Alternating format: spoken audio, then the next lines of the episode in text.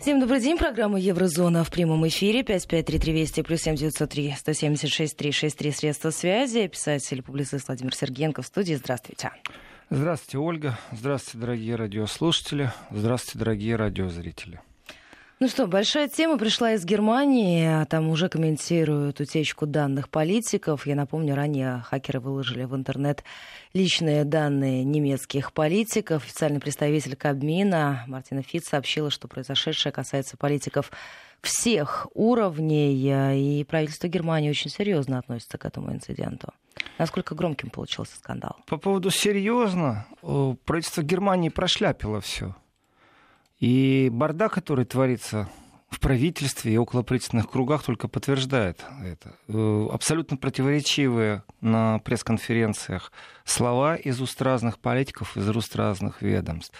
Дело в том, что первые признаки кибератаки, они произошли примерно в середине декабря. И уже были обращения и в органы, и к специалистам, потому что подведомственное бюро, которое федерально должно защищать от кибератак, оно находится все-таки под ведомственно в внутренних дел. Э, плюс к этому э, личные обращения, частные обращения. Это была такая снежная лавина. Почему я говорю про шляпили, почему я говорю бардак? Да очень просто. Потому что, э, ну, они тоже люди, политики. И не только политики, там же еще и известные люди, такие VIP-персоны, скажем так, и музыканты, и кто угодно. Они тоже перед Новым годом так подстраивают свой рабочий график, чтобы зацепить как можно больше выходных, поехать на лыжах где-то покататься. Очень многие не обратили внимания о том, что происходит в сети. И простые люди, читатели Твиттеров, читатели Фейсбука стали обращаться к своим кумирам, скажем так. Мол, ребят, что за дела, что здесь происходит? И в этот момент лавина уже настолько была сильна, что нужно было реагировать. И вот эти заявления, там, вчерашние, третьего дня заявления, Но они сначала были достаточно вялые. Прокуратура. Вообще-то вначале был информационный вброс очень нехорошего политического контекста. Практически все мейнстримовские СМИ все крупные СМИ, скажем так, э, все псевдодемократические СМИ, как их еще можно называть, начали мочить альтернативу для Германии, используя этот шанс. Сразу начали говорить о том, что вот самые первые заявления, там их не так много было, что взломаны все, кроме альтернативы для Германии. Все политики Бундестага, кроме альтернативы для Германии. Сегодня уже известно, что все взломаны. То есть акцент, вот этот вот новогодний акцент на то, что альтернатива для Германии является избранным, он был практически доминирующим. Но ведь, по сути, еще рано говорить, кто стоит действительно за атакой. Ну, рано, потому что только что произошла атака в Великобритании. Анонимус выложил э, доказательства, некоторые очень интересные документы, с которыми нужно работать, работать и еще работать. И выясняется, что вербовщик Скрипалей имел контакты с интересными людьми, и в том числе и с белыми касками, и специалиста по ядам они нанимали еще в 2015 году. И ждали, не могли дождаться повода, чтобы встряхнуть всех силовиков, всех спецагентов, все спецслужбы Великобритании Великобритании, а может быть, они его и создали, документ надо изучать. Две кибератаки, великобританская и германская, они сейчас э, вот э, отличаются очень сильно по сути, потому что великобританская наносит действительно урон и приоткрывает занавес над определенными вещами, она была точна, и по по мотивам, скажем так, одного и второго взлома, ну, что мне от того, что я знаю мобильный телефон Штайнмайера? Он его не меняет. Пусть это и президент Германии. Другое дело, если знаешь и подслушиваешь, как Америка делала с канцлером Германии, с Ангелой Меркель, все еще действующим. Надеюсь, недолго, потому что провал за провалом. Я обязательно расскажу еще о провалах, которые произошли. Плюс-минус Новый год, в принципе, показал очередной раз, что э, силы безопасности, прокуратура, э, органы, которые должны контролировать поток беженцев или тех, кто к ним причастен, что очень сильный сбой имеет. Но пока давайте останемся возле кибератаки, потому что у нас об утечке личных данных немецких политиков так громко стали говорить вот вторые сутки. Ну, вдумайтесь сами, 15 декабря первый слив произошел, а они только сейчас очнулись, проснулись. То есть э, вот как под Рождество уехали, Вот их больше ничего не интересовало. Теперь начнутся поиски следов, спокойно будут разбираться, конечно, следственные органы. Э, прошедшие прошлые атаки, кибератаки в Германии, они же были разные. Были те, которых обвинили Россию, когда были взломаны сервера Бундестага и переписка была вышла. Э, сейчас нету таких голословных быстрых э, обвинений. Это хорошо, это радует. Это говорит уже об определенном профессионализме. То есть, если вы найдете 4-5 шифровочных слов на кириллице, это не значит, что там стоит Россия российские спецслужбы. Но, в принципе, Заехофер, министр внутренних дел, как-то попробовал на пресс-конференции произнести слово ГРУ. Э, пробуя провести такую линейку между Солсбери, между вот, э, вмешательством в США, и вот, мол, ГРУ до, и до Германии добралось. Это уже было. Но оно ушло и кануло. Почему? Да потому что настоящих доказательств нету. И э, есть система судебная, в которой неизвестен конечный преступник, но тем не менее суд может рассматривать определенные вещи. Если достаточно просто вот каких-то 2 плюс 2 выводов сделать, которые делают специалисты, то давайте так, посадите человека, который никогда кириллицу не видел, сказать, вот видишь, и убедить его.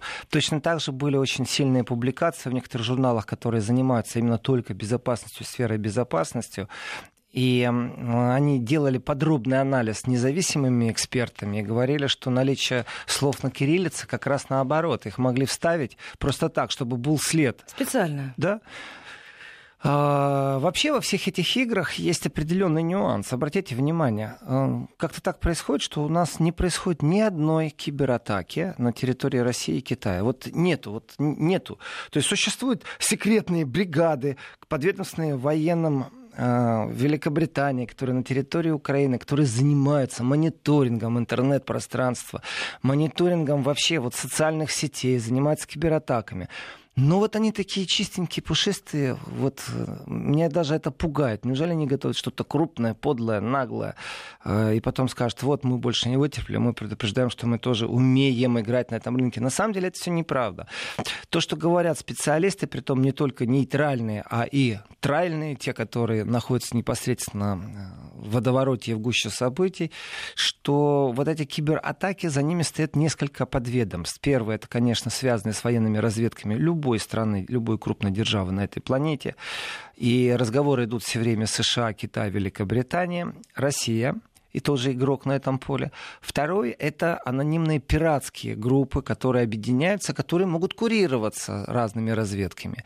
И есть третья, которая никем не курируется, которая, ну, скажем так, активисты планетарного уровня, которые считают, что мы человечество должны иметь доступ к актуальным играм, потому что политики э, иногда заигрываются, и во время информационной войны считают это очень важно чтобы информацию время от времени сливали, слив информации. Давайте так, есть очень-очень секретная военная информация. А есть демонстративные операции. То, что сейчас произошло в Германии, это демонстрация определенной силы, определенной ресурса. Еще специалисты не могут понять, какая связь между там рэпером, э, хип-хопом, это группы вообще настолько узкие. В Германии модные в узких кругах, да, они действительно известные, но в узких кругах. Ну, немецкий рэп получается... специфика жанра и президентом Германии. Тут гигантский массив информации, это личные данные политиков, э, телеведущих, журналистов, утекли мобильные телефоны, адреса, электронная вот, почта, вот, внутрипартийный документооборот, вот. кто на стоп, каких встречах стоп, был. Здесь нужно остановиться. Вот когда мы говорим о политиках и о внутриполитических каких-то движениях, переписка, чаты, здесь понятен интерес. Здесь понятно, какой сервер можно было атаковать, какой компьютер, через кого, как по цепочке все это выстраивалось. Я послал тебе, ты послала Маше, Маша послала Пете, Петя послал Васе. А Вася оказался другом канцлера Германии или президента, как в данном случае. Вот есть какая-то определенная цепь.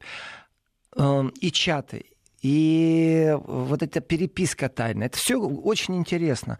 Но они слили просто базу данных, такое ощущение чьей-то телефонной книги. И полиция, прокуратура, ну не только, разведка тоже этим сильно занимается, потому что нужно определить, какое отношение имеют они все друг к другу кто является источником, либо инфекция, раздражитель, либо э, вообще какой подход был, что взламывали. И вот здесь большая проблема между тем, что чаты и политическая переписка, и тем, что просто вот навалили в эту базу данных. Первое предположение, понятно, диванные умники, которые не только диванные умники, они не только в Германии есть, но среди них есть и умники, которые специалисты высокого ранга.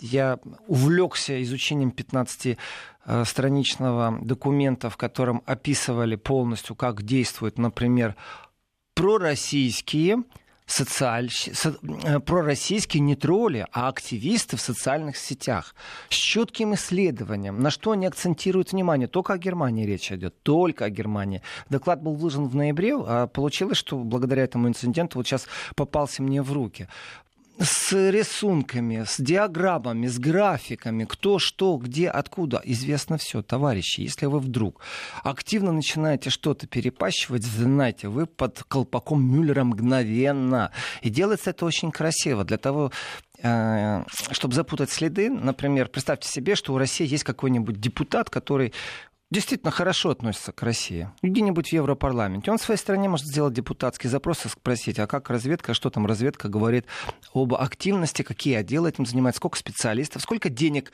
э, налогоплательщики э, должны выделять на то, что против России должен быть какой-то суперкиберцентр. То есть информация такая, достаточно открытая, ну или полузакрытая, скажем так. И приходит ответ – ноль. У нас нет специалистов, но выясняется, что на офшоре где-то выделяются деньги, не только Министерство обороны, миллионы выплачивают каким-то э, советникам. Я про Министерство обороны Германии, это скандал предновогодний был. Непонятно, следствие еще идет, насколько эти деньги просто растранжировались или вывелись. Непонятно, кому и за что платили, просто миллионы евро, десятки миллионов, вот так вот утекает. Так выяснилось, что сама система мониторинга и контроля, она находится иногда вне ведомства, то есть и ну, деньги перевели за консультацию. Какие деньги, куда, вроде как и непонятно. Вот это вот определенная система таинства, не каждый к ней причастен, чтобы ну, добраться было тяжело. Я их где-то внутри себя понимаю. Ну, я так понимаю тоже, что ничего им не помогает. Вообще ничего. Их регулярно взламывают. В 2015 году, когда сильно взломали э, немецкие правительственные сервера, тогда очень хорошо я помню заголовки больше немецким политикам бояться нечего. У нас безопасность теперь на особом уровне. У нас созданы спецотделы. Наша защита, слово «абвар» я знаю из Великой Отечественной войны, из Второй мировой. Вот появилось опять слово «абвер» в игре постоянно. Это дословный перевод «защита», теперь «кибер-абвер». Выделенные средства, и получится у нас так все хорошо, больше мы ничего и никого не боимся. Прям песенка Трубадура. А скажите, а вот есть информация, Бильд ее дает, потому что Германия запросила помощь у американских спецслужб после утечки данных политиков. А как вы считаете, насколько эта информация может соответствовать реальности? Ну, это реальная информация не только у политиков э, США и не только у политиков. У спецслужб тоже запросили, потому что э, существуют определенные процедуры разных запросов для того, чтобы преступника выдали России, Россия же как делает? Она же не в ООН обращается. Существует определенная процедура, как между собой связаться. Вы же не будете связаться с райотделом во Франции, чтобы беглого преступника из России выдали назад. Для этого существуют свои каналы. Интерпол, запросы, политические мосты. И дальше как бы бюрократия может сыграть очень злую шутку, что зачастую происходит. То есть запрос дали два года назад, только сегодня преступника выдали. А, почему? Потому что он может попробовать доказать, что это политически мотивированное дело, что совсем он не преступник. И это разные инстанции абсолютно. Одна инстанция просто сообщает в полицию, что такого-то человека надо задержать. Совсем другая инстанция рассматривает, есть ли смысл его задерживать. И третья инстанция, э, стоит ли его вообще экстрадировать, потому что вполне возможно он не преступник, а он просто честный революционер во имя демократии. И в этом отношении запрос в США и Великобританию, они практически одновременно уходят. Почему? Потому что если это сделать по типичным бюрократическим мостам, то это слишком долго длится. Чтобы прямо сейчас по горячим следам попробовать что-то найти, то, конечно же, спецслужбы объединяются в данном случае. И объединение этих служб, но не только связано с горячими следами, просто специалистов не хватает. Как бы не тужилась Германия, какие бы миллионы не выделяла евро на то, чтобы появился у нее собственный отдел безопасности в киберпространстве, которому уже очень много лет, и, ну, видно, судя по всему, зарплату они получают зря. То чем больше, тем лучше. При этом следы, доступ к серверам облегченным. Здесь очень нужна и политическая э, такая помощь, знаете, чтобы вот, поменьше бюрократии, но и не только политическая. Это структуры особого плана. При этом, что в Германии они подвластны хоть и Министерству внутренних дел, но тем не менее Министерство внутренних дел э, собрало э, такой, скажем, совбез аккуратный, в котором присутствовала Федеральная служба защиты Конституции, Федеральное агентство по защите киберпространства, э, глава МВД. То есть штаб вроде бы как оперативно собран, на самом деле собрали на две недели позже. То есть две недели уже было официальное предупреждение о взломе, о том, что э, вывешивают и вывешивают данные политиков, а также известных людей в Германии. Но каникулы дороже все-таки. На лыжах покататься интереснее, рульку съесть э, под Рождество. Э, я думаю, вот эти такие человеческие обыкновенные грехи — это одно дело, а полный бардак, который я наблюдаю в германских э, силовых структурах, которые присутствуют постоянно, это не значит, что они там совсем спят. Нет. Пока они сообщили шефу, пока шеф добрался до правительства, пока на пресном уровне, они все собрались, зазвонились и приняли решение о том, что молчать больше не могут. Вдумайтесь, две недели усиленно по интернету э, сообщают мобильный телефон, адрес проживания практически любого политика Германии. Но смотрите, здесь же особенно отмечается, я обратила внимание на публикации и того же самого издания Бильд о том, что объектом хакерской атаки стали все представленные в Бундестаге партии, кроме альтернативы это для Билд Германии. пишет, и при том, что это э, пишет Билд очень настойчиво, не только Билд, это как скороговорку там все Deutsche Welle повторяла, Шпигель, Штерн, Фокус, ну, я не знаю, Оснабрюкер, ну, все дружно повторяли эту фразу первые трое суток. Это, давайте так, весь мейнстрим сейчас перечислять, который в Германии есть, это не очень интересно. Все топ-издания, они известны. Кому надо, тот их отслеживает, мониторит. Да, это было у нас до вчера. А вот вчера у нас произошли изменения. Теперь у нас со вчерашнего дня все партии. Вот этот вот акцент притом он политический. Э, альтернативе для Германии очень тяжело, и взрывы под офисом уже звучат. И э, так интересно, например, депутаты альтернативы для Германии, депутаты бундестаговского уровня, то есть федерального уровня, комментируя, мол, прокуратура задержала неизвестных подозреваемых, э, сообщает, ну, пишет вот депутат так ух ты, умеют, когда хотят, задержали, через два часа сообщение, отпустили. Почему отпустили? Не нашли повода задерживать дальше, потому что нету э, как бы ущерба ни физическим, ни юридическим лицам, ни имущественного ущерба нет. Поэтому отпустили тех, кто взрывал. Ну, мало ли, Новый год неудачно там они как-то что-то взорвали. На самом деле ситуация напряженная. И я буду все время возвращаться к альтернативе для Германии, потому что такое сильное давление э, просто медийное давление, которое сейчас происходит, говорит о том, что в Германии э, просто царит паника перед э, реальностью жизни. А реальность такова, что альтернатива набирает популярность. Э, идут уже рекламные статьи, именно рекламные статьи, объясняющие, разъясняющие, что существует партия зеленых, выбирайте их, зеленая буржуазия. Кстати, Ольга, вы хотели бы себя вот почувствовать таким буржуа? Вот, вот, вот вам бы сказали... Несмотря в чем. Вы буржуа, вы такой типичный средний буржуа. Ну, допустим, представим, да. Но с точки зрения политтехнологии, э, когда выгоняют людей, которым не интересна политика на выборы, как это было на территории Украины, в определенные выборы, мол, вот если ты сейчас не пойдешь, ты уже и так нищий, тебе есть нечего, тебе квартиру отапливать нечем, твой социальный уровень самый низкий в Европе, э, вокруг тебя коррупция расцветает. Последнее, что у тебя могут это украсть, это твой голос избирателя. Иди и голосуй. Вот это вот был акцент. И все. Последнее, вот после что этого тебя дальше, могут дальше украсть. потоп. И ты так понимаешь, ух ты, у меня сейчас украдут. Нет, не отдам. Пойду я к избирательному участку. Это была определенная мотивация, хорошо продуманная. Вот последнее, что могут у тебя украсть. Вот сейчас идет определенная мотивация. Вы хотите себя почувствовать буржуа, таким либеральным, с человеческими ценностями, э, ну, немножко зеленым.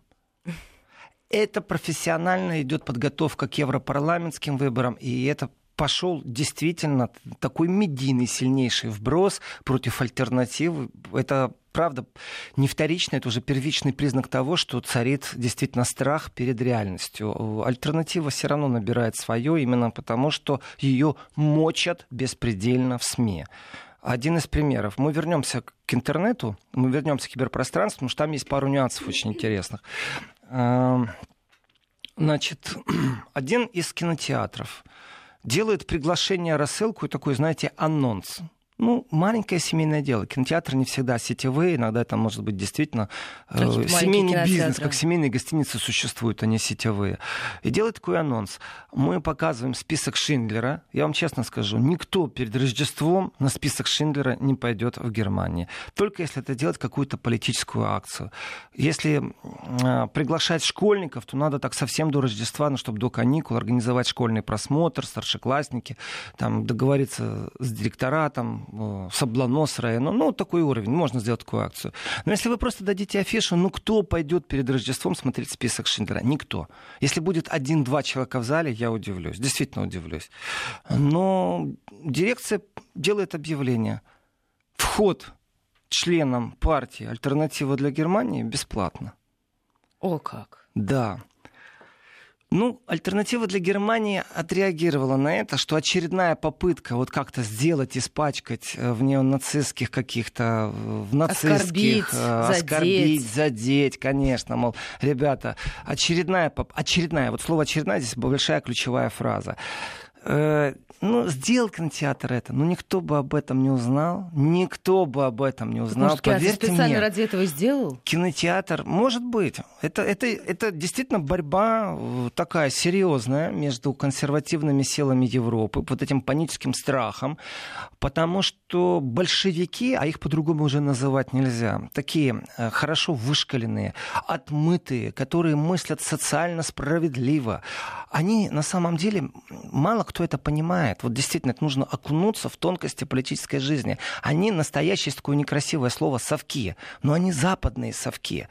Э, это такое, знаете, политбюро мнения, первый признак их это у них политбюро есть. Вот все, что они говорят, это правильно. И все, что звучит с другой стороны, это уже все. Ты уже не рукопожатный, ты плохой они понимают, что это не сработало, поэтому начинают клеймить, и здесь у нас клеймений не так много. Знаете, вот так открытым текстом. У нас есть два клеймения, против которых у нас внутри все противостоит. Вот все встает у нас возмущение. Первое — это фашизм, второе — педофилия. Все, вот здесь у нас нету никаких компромиссов. Э, педофилию доказать невозможно, знаете, так они их начинают в фашизме пачкать. Так вот, когда разносят эту информацию, понимаете, какой-то там непонятный этот кинотеатр. Господи, да, каждый год в Лейпциге, там, в Дрездене что-то происходит, какие-то акции. Но это настолько маргинально, настолько местечково, это никому вообще не интересно. Для того, чтобы мейнстрим подхватил, нужно постараться. Каждый год приглашают кого-то на какой-то просмотр. Политические акции, не политические. Но меня что интересует действительно... И вот теперь у нас нюансик. Члены альтернативы для Германии могут бесплатно прийти в кинотеатр на список Шиндлера. Ай, молодцы. Вот они такие тупые, они не знают ничего о прошлом Германии, о преступлениях нацизма. Они такие тупые, что они не посещали школы. И как будто видят этот фильм впервые. И вот им нужно обязательно показать, чтобы они осознали, что нацистская идеология это неправильно. Ну, что за бред? Ну, дешевый, да, но ведь срабатывает потом это разносится прекрасно мейнстримом. Мы сейчас должны будем прерваться, новости затем продолжим. 11.36 э, московское время. Возвращаемся в программу «Еврозона» с писателем-публицистом Владимиром Сергеенко. Средства связи 553320 и плюс 7903 170 63 63. Ну вот я смотрю, есть люди, которые уже проснулись, осознали, что суббота у нас сегодня. Ну да, если Еврозона, так уже суббота. Спасибо за такой комментарий. Э, не дают отдохнуть. Не дают, нам не точно дают. не дают. Э, возвращаюсь. Давайте. Я буду, я буду я об альтернативе рассказывать. И тут вопрос пришел, как празднуют Новый год. Я об этом расскажу, как в Германии празднуют, потому что у нас потрясающий снова всплыл определенный такой мошеннический аспект плутовской, который нужно рассказать. Опять вот, кстати, вот конкуренция между зелеными и не зелеными веяниями в Германии. Ну, ну, мы придем скоро к какому-то заговору. И это будет заговор либо зеленых, либо против зеленых. И к заявлениям альтернативы мы тоже обязательно перейдем с вами по поводу возможного если выхода вдруг, из Ольга, ЕС. если вдруг я забыл, вы мне напомните. Значит, очень важные моменты. Это вот как празднуют Новый год, где там мошенничество и плутовство в Германии новое. И, и прыгать обязательно надо к альтернативе для Германии, потому что за новогодние праздники произошло много чего интересного. Значит, ну а пока к кибератаке возвращаемся. Смотрите, что у нас получается. Значит, выступает Арне Шенбом. Ну, зовут так человека. Он глава ведомства, между прочим, непростого ведомства. Это Федеральное ведомство по безопасности в сфере информационных технологий. Bundessicherheit Ebene. Э, то есть это крупный человек. И вот он говорит, говорит и говорит, в том числе, это вчерашняя конференция, и говорит, вы знаете, э, а мы еще в декабре проводили соответствующие беседы с отдельными депутатами, у которых были похищены данные. То есть данные обращаются в киберразведку страны. Это глава этой разведки. Говорит, мы еще в декабре проводили, да? Профилактические, так сказать, мероприятия. А, то есть мы проводили беседы. Приходят люди и говорят, слушай, в сети мои данные, личный адрес, там, кредит-карта, мой телефон. Притом непростые люди, депутаты приходят. У них все же таки доступ к начальнику разведки, киберразведки побыстрее, чем у какой-то даже хип-хоповской звезды. Этот что может сделать? Этот может позвонить карту заблокировать. Что еще он может сделать? Ну, не знаю, в полицию сходить. Депутат же имеет возможность знать, как сделать, как добраться сразу до главы ведомства, до главы спецслужбы. А ну, почему так халатно? Подождите, подождите, Ольга. Здесь интерес вот каком. Вот, вот это заявляет не кто-нибудь, понимаете, Арне Шонбом, он действительно глава э, Федеральной службы по кибербезопасности. Ну, то есть это не кто-то, если, кто рядом подождите, проходил. Ольга, но если мы берем если мы берем Зерина Шмидта, понимаете, который представляет МВД, э, дает пресс-конференцию, и он заявляет, вот на пресс-конференции произносит такую фразу, а мы узнали только 4 числа. Еще раз. Глава кибербезопасности страны говорит, что мы еще в декабре этим занимались. А представитель МВД, кстати, э, кибербезопасность, она подведомственно находится в подчинении МВД. Так вот, на пресс-конференции МВД заявляют, мы только несколько часов назад узнали. Понимаете? Вот он, Какая вот он бардак, натуральный бардак. Э, в ведомстве не знает правая рука, что делает левая рука. То есть они еще не успели, вот действительно, знаете, с Бадуна проснулись, главы спецслужб собрались. И вышли то, и опозорились. Вышли и опозорились. Они даже на пресс-конференции не смогли толком объяснить, что происходит. Да, они объяснили, что вот там кредит-карты, номера выложили в сеть, что номера телефонов, адреса. И дальше идет вот здесь вот самое замечательное. Личное и внутрипартийные документы. Дальше он говорит, вот для меня ахинею, действительно, может, не проснулся, может, спичрайтер еще на лыжах катается, и пришлось самому составлять какой-то текст. Э, такие, как паспорта. О чем ты, дорогой мой? Внутрипартийные документы — это не паспорт. Паспорт — это личные данные. И с помощью паспорта, личных данных и кредит-карты, конечно, в принципе, это ну, неприятная вещь, потому что элементарнейшая вещь, ты можешь забронировать в гостинице номер по телефону. Номер паспорта, кредитка этого будет достаточно. Э, не тот номер, который стоит там 300-500 евро. О, нет. Знаете, есть такие суперсвифты в самых угу. дорогих э, гостиницах Европы. Двухэтажные, например. Э, президентские. Ну, в России, в Москве тоже такие есть. Э, такие, которые стоят там 10 тысяч долларов в день, в сутки. Их, как правило, снимают там целый аппарат снимать, не просто там шейх какой-то, как принято думать, что арабские шейхи снимают. Иногда приехал кто-то, и с точки зрения безопасности, ну, негде больше снять. Не только миллиардеры живут. Иногда так приходится по политической линии жить. И уже если политик бронирует, знаете, номер проходит. Но это хулиганство будет. Но вот дальше самое интересное. Содержимое чатов депутатов всех партий дословно, я цитирую непростого человека, я доцирую Зерена Шмидта и его пресс-конференции. И именно он говорит о том, что чаты, содержимое чатов депутатов всех партий, представленных в Бундестаге. Итого, Ольга, вы говорили и вы цитировали Билд немецкий, что они говорят, что задеты все депутаты, кроме альтернативы да. для Германии. Вопрос, а кому я должен больше верить? У нас так много фейков. У нас Шпигель так облажался со своими фейковыми новостями, со своими фейковыми э, статьями, со своим спецотделом, который должен перепроверять э, данные. И вы мне говорите о каком-то билде. Цитируете его. Да, Билд очень грамотно работает в интернет-пространстве. И если Билд решил, что нужно мочить альтернативу для Германии, пусть они мочат альтернативу для Германии. Это их дело. Э, это говорит о дешевости, очередной дешевости очередного СМИ. Между прочим, войны вот такие, они не очень правильные, когда э, вроде бы как нейтральные СМИ, пусть оно и желтопресное, но начинает мочить какую-то партию. Это э, нечестно почему? Ну, это же Потому видно. что это видно, но давайте так, у Билда читательская аудитория очень серьезная, очень большая. Это мейнстрим, безусловно. И не первый раз Билд замечен в определенных вещах. И не надо мне рассказывать про демократию. Это восприятие редакционной политики. То есть они считают, что они правильно делают. А дальше они создают мнение о своей целевой аудитории.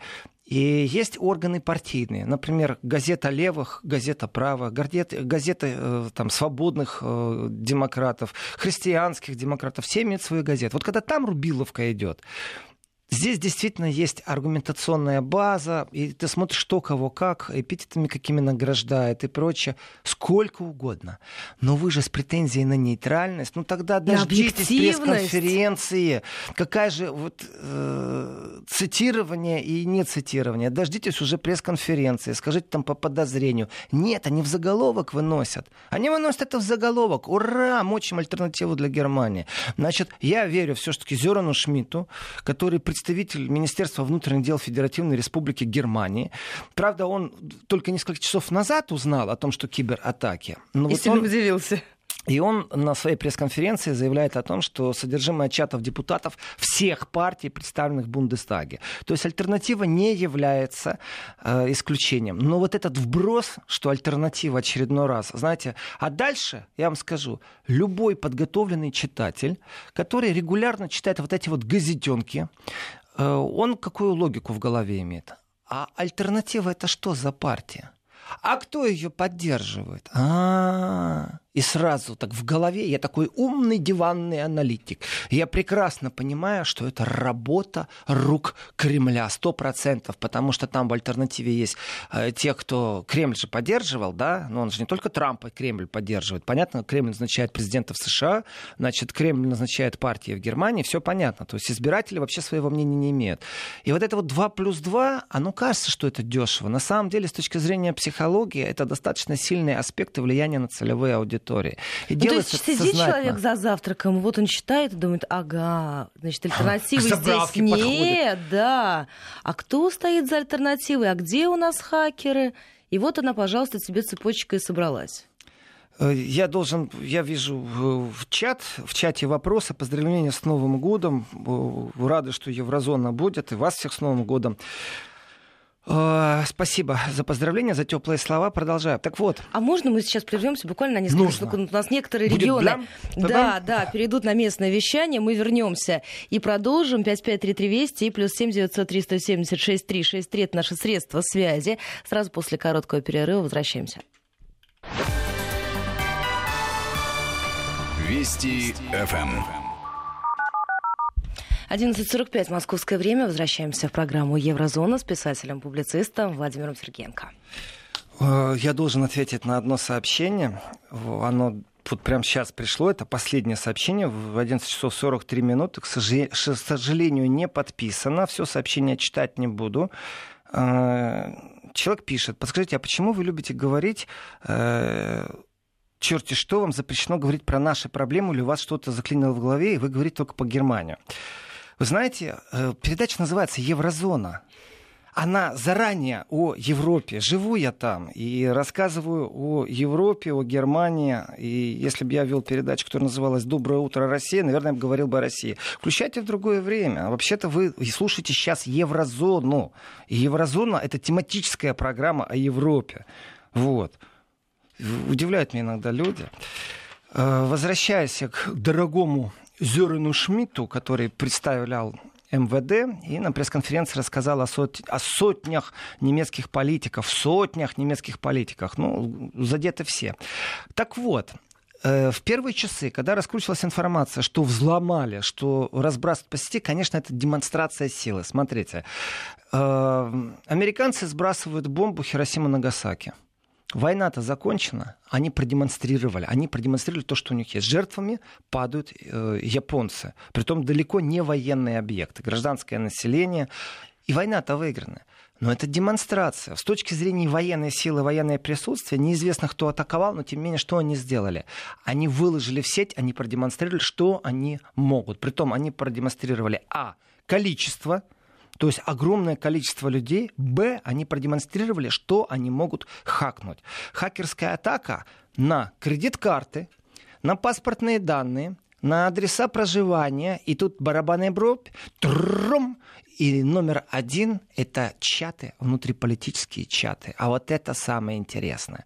И я читаю дальше. Притом, вы знаете, Билд, кстати, очень активно освещал не только что альтернативу не задели. Э, Билд вот умеет правда, он умеет работать. Первичную информацию иногда, у них нужно просто относиться к ним спокойно. Взял первичную информацию, начинаешь рыть, рыть, рыть, чтобы до, добраться до правды. Вы говорите про завтрак, Представьте себе, на каждой заправке газета, на каждой заправке, сколько этих заправок в Германии, не знать, что эту газету купили. Но вы проходите мимо, вы видите заголовки – и на этих заголовках стоит что-то, понимаете? Альтернативу не задели, опять атаковали. Они в этом отношении заголовками умеют работать. Не содержание важно, а шапка газетная. Вот что важно для работы с целевыми аудиториями, для пропагандной деятельности. А это действительно пропагандная деятельность. Так вот, ну, с ними сама альтернатива разберется, у них депутатов хватает в Бундестаге, знаете. Если они будут рубиться, то вот с ними пусть рубятся, не за правду, а за существование под солнцем.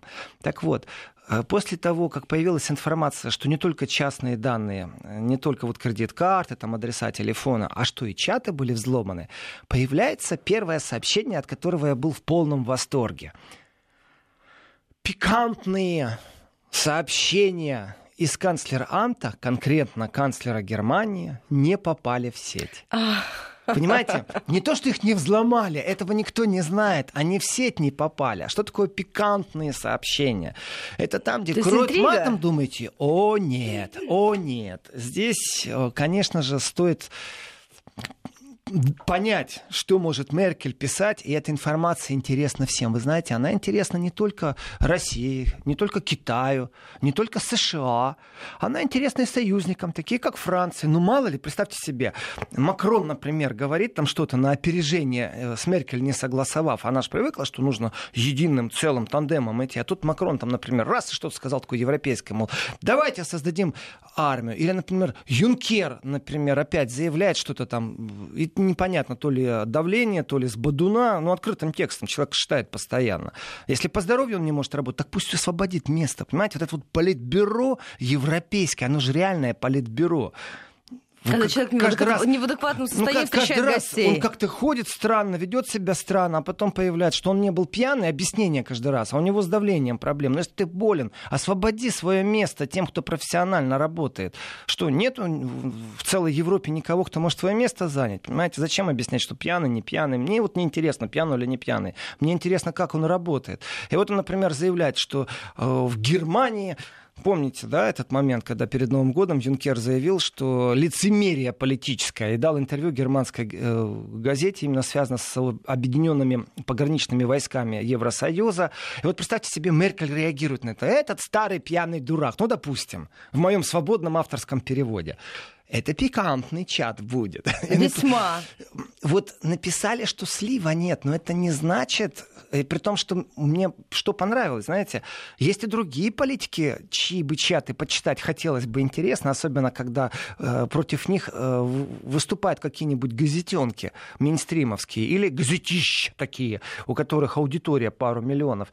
Э, но было сообщено еще раз, акцент был на том, не Штайнмайер, президент Германии, не министр внутренних дел Зейхофер, а о том, что вот у Меркель нет утечки в пикантных э, ее сообщениях. Значит, у нее есть пикантные сообщения. И слава богу, утечки нет. Утечки нету в чатах пока что. Пока что их не выложили в Твиттер.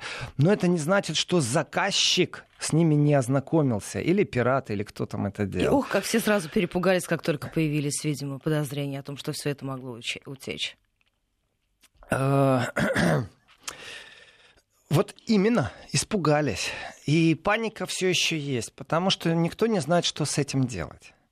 А, последствия таких атак.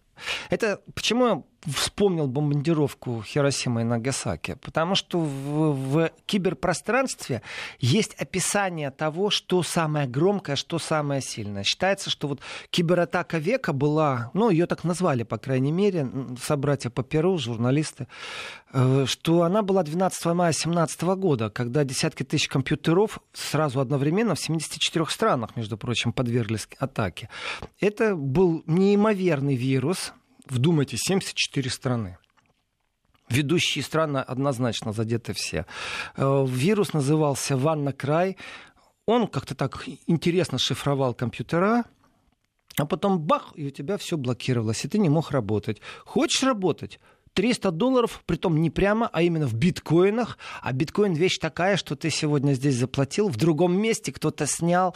Это невозможно отследить. Да, и вот и на тебя... край. Да, пожалуйста, и ты уже разблокировал. Между прочим, пострадали там не только там медучреждения Великобритании. Э, там... Откуда утекли тогда большое железная, количество Железная дорога информации. в Германии пострадала. Э, компьютера, между прочим, Министерство внутренних дел России пострадали. Там э, Следственный комитет российская железная дорога. То есть атака была очень сильная. В Испании были пострадавшие, в Индии были пострадавшие.